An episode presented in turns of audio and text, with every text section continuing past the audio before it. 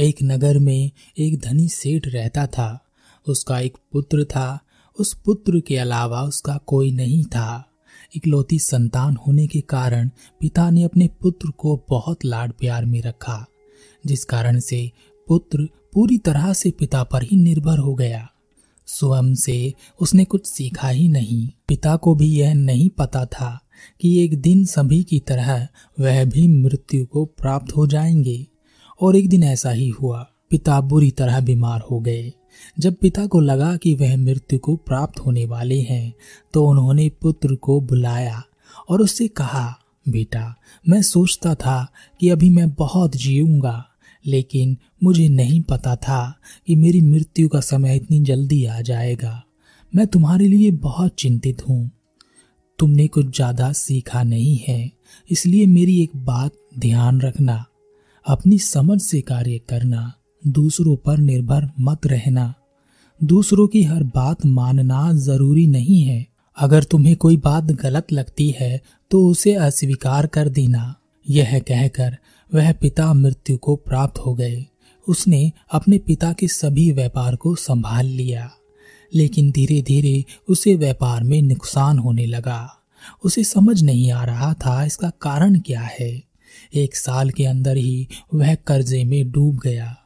जब हर तरफ से वह निराश हो गया, तब उसने अपनी समस्या का समाधान निकालने के लिए ज्ञानियों द्वारा बताए गए सभी उपाय किए। उसने यज्ञ हवन किया, मंदिर में दान दक्षिणा दी, लोगों को दान दिया और जो उपाय बताए गए थे सभी रीति रिवाज से उसने पूरे किए।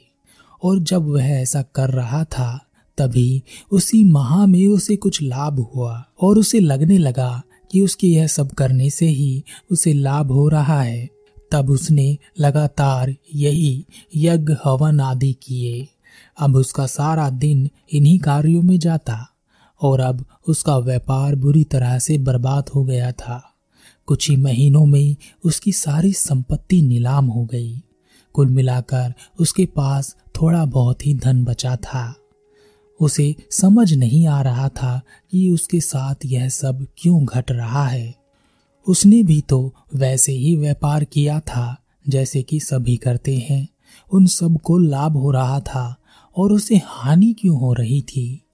उसने एक ज्ञानी से इस संबंध में बातचीत की और पूछा, जब व्यापार में सबको लाभ हो रहा है तो मुझे हानि क्यों हो रही है। ज्ञानी ने कहा, यह सब तुम्हारे पिछले जन्मों के कर्मों का नतीजा है। तुमने अपने पिछले जन्म में लोगों की संपत्ति को छीना था, उन्हें लूटा था, इसी कारण से तुम्हारा सब कुछ छिन गया है। यह सब तुम्हारे पूर्व कर्म है, यह तो तुम्हें भुगतने ही पड़ेंगे। ज्ञानी द्वारा यह बात सुनकर वह युवक टूट सा गया और उसने सोचा कि अब कुछ नहीं हो सकता, कर्म किए हैं तो भुगतने तो पड़ेंगे ही। यह सोचकर उसने वह नगर ही छोड़ दिया और एक दूसरे गांव में जाकर बस गया। उसने सोचा कि व्यापार में तो नुकसान हो ही रहा है, क्यों न जमीन लेकर उसमें खेती की जाए। वहां उसने खेती की जमीन खरीदी और उस पर खेती करने का विचार बनाया, लेकिन उसे खेती करनी आती ही नहीं थी। इसके लिए उसने कुछ लोगों को पकड़ा और उन्हें कुछ पैसे देकर अपने खेत में बीजों को डलवाया और उनसे कहा कि इन बीजों की देखभाल करना, फसल अच्छी होनी चाहिए। धीरे धीरे फसल बड़ी हुई और फसल पकने का समय आ गया।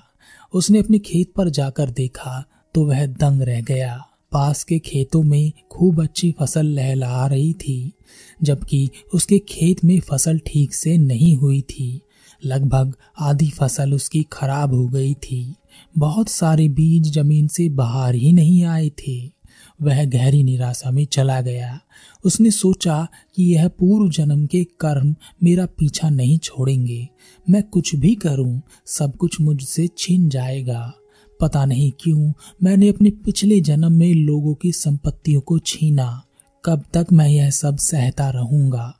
फसल को काटने का समय आ गया था, लेकिन अब उसके पास पैसे नहीं थे कि वह किसी को पैसे देकर फसल को कटवा सके। उसने कई लोगों से विनती की कि वह उसकी फसल को काट दे और वह पैसे बाद में दे देगा, लेकिन कोई तैयार नहीं हुआ।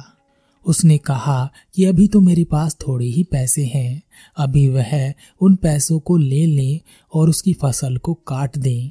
लेकिन इस बात पर भी कोई तैयार नहीं हुआ। उसे लगा कि उसकी फसल खड़ी खड़ी ही बर्बाद हो जाएगी।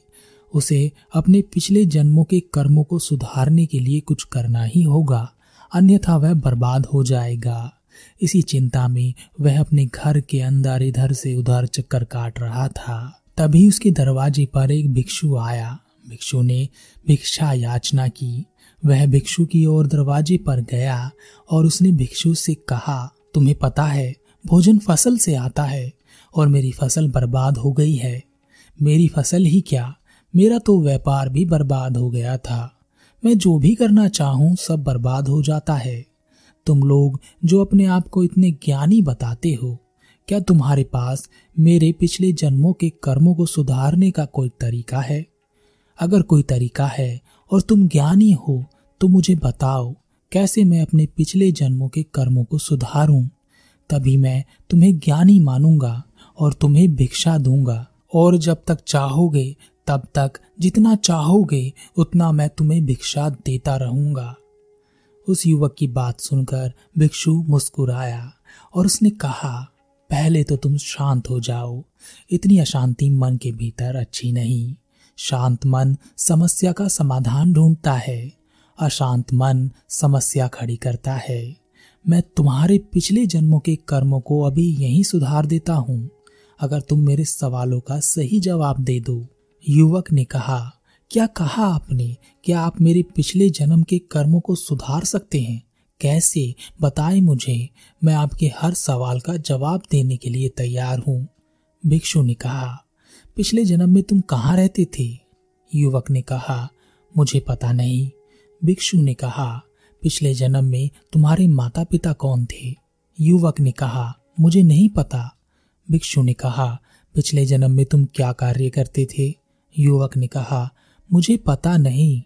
भिक्षु ने कहा, चलो यही बता दो कि पिछले जन्म में तुम्हारी मृत्यु कब हुई थी? युवक ने कहा, नहीं, मुझे पिछले जन्म का कुछ भी पता नहीं। तब मैं पिछले जन्म के बारे में आपको क्या बता सकता हूँ?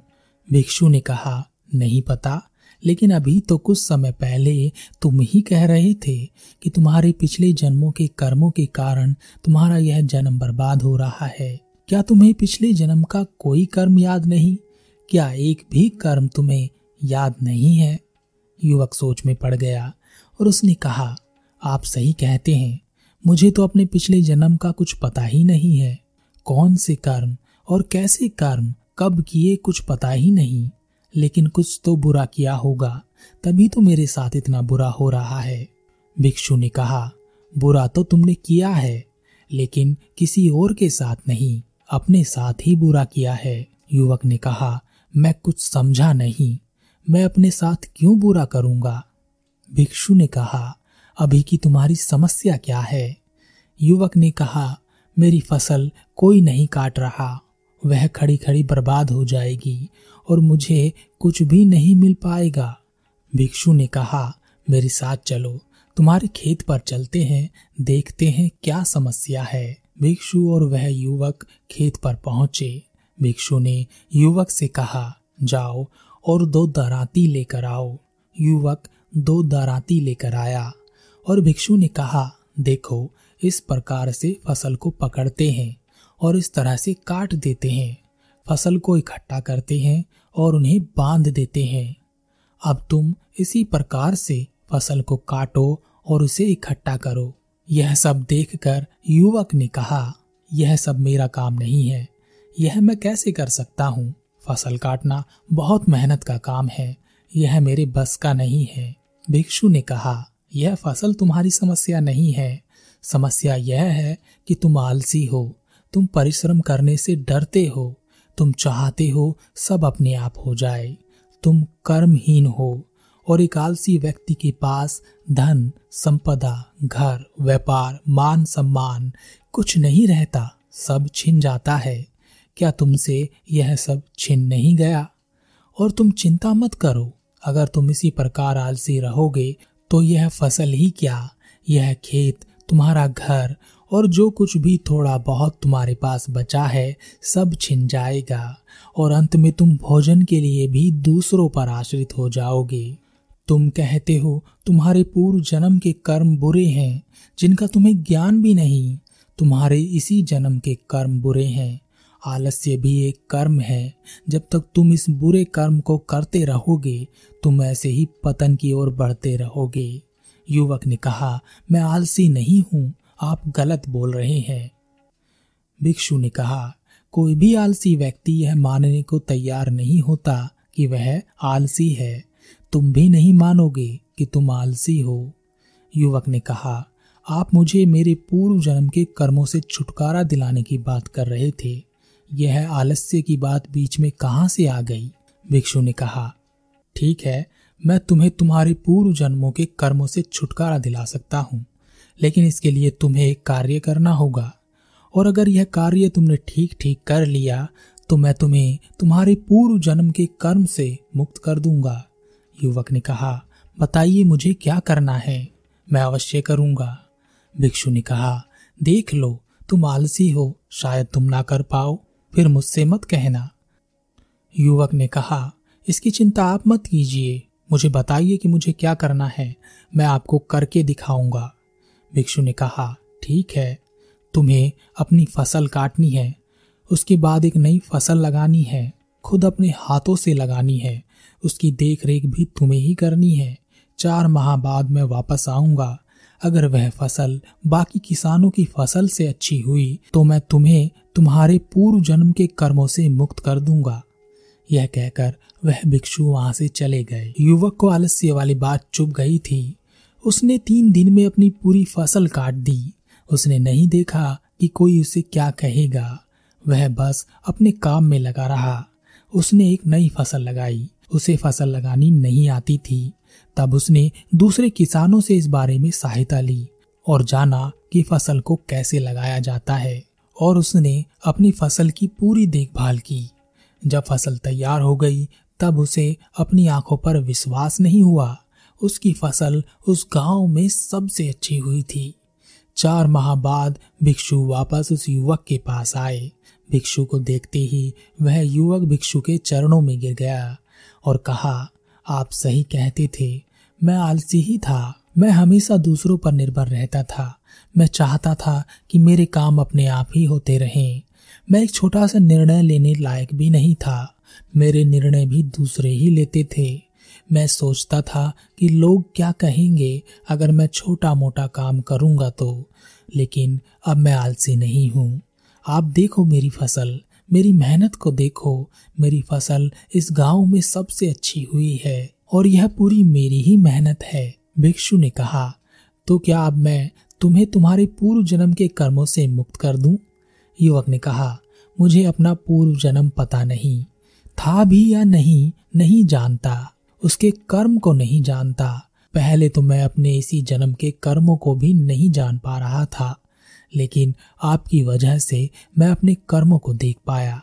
पहले मेरे इसी जन्म के कर्म खराब थे तो उनका फल भी खराब था।